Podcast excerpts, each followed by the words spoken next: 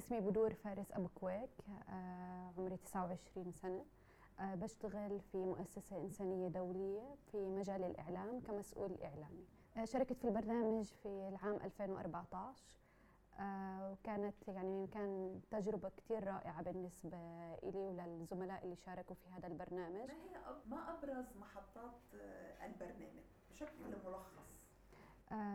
إنه كان في مجموعة من اللقاءات والزيارات بمجموعة من الإعلاميين والخبراء وقنوات مميزة في مجال الإعلام، بالإضافة إلى تدريبات كانت متخصصة في النيو ميديا والإعلام الجديد، اللي من خلالها تعرفنا على أساليب جديدة في الإعلام الجديد، اللي ساعدتنا بعد هيك في مجال عملنا وفي مجال حياتنا بشكل عام. زرتم عدة مدن أمريكية في إطار هذا البرنامج.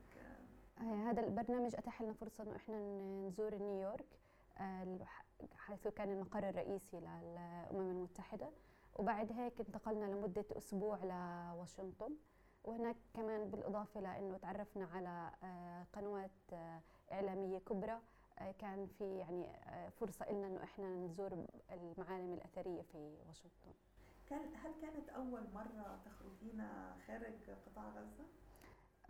أول مرة أخرج خارج قطاع غزة لتلقي برنامج أو الانضمام لبرنامج تدريبي، لكن أنا كانت إلي زيارة سابقة وأنا طفلة لأمريكا برضو سنة 2014. هذا في إطار الإغلاق الإسرائيلي، يعني في الفترة بعد بدء فرض الإغلاق، فكيف كانت هذه الفرصة بالنسبة لك، إتاحة الفرصة للخروج رغم القيود؟ يعني هي كانت فرصة كتير نادرة وبصعوبة بشكل أنفس لما قدرت أنا بالنسبة لي إنه أطلع على واجهت صعوبات كثيرة أثناء الخروج من غزة ولعند العودة منها. يعني أنا بعد ما انتهى البرنامج انحجزت في أمريكا برضو لمدة حوالي 4 شهور بسبب الإغلاق تبع المعابر، ما كنتش قادرة أنزل بنفس الوقت أو بعد انتهاء البرنامج مباشرة.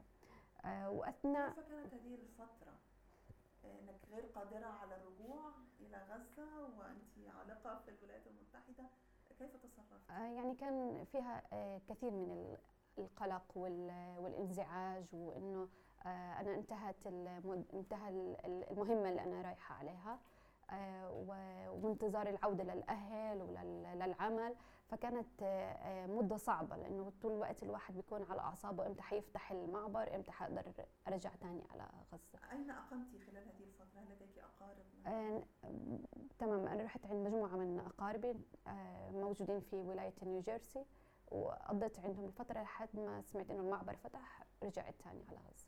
ولكن أكيد فترة قلق، لأن كمان من ناحية أنت معك مبلغ معين من النقود لكي يغطي الفترة التي ستقيمين فيها خلال فترة التدريب، لكن لم يكن لديك تصور أنك ستقيمين كل هذه الفترة. صحيح، يعني كانت هي فترة قلق، وكمان تحملت فيها أعباء زيادة في المصاريف، بالإضافة إلى أنه زملائي من الضفة الغربية كمان عادوا لمنازلهم ولا أعمالهم بشكل طبيعي وعادي، ولكن كان صعوبة علي إني أنا أعود مرة. كنت تعملين خلال هذه الفترة؟ كان لديك وظيفة؟ نعم، كنت أعمل ولكن يعني بشكل مؤقت كنت. فلم يكن هناك مشكلة مع واجهة العمل؟ نعم. ما الذي تريدين أن تقوليه عن برنامج التدريب؟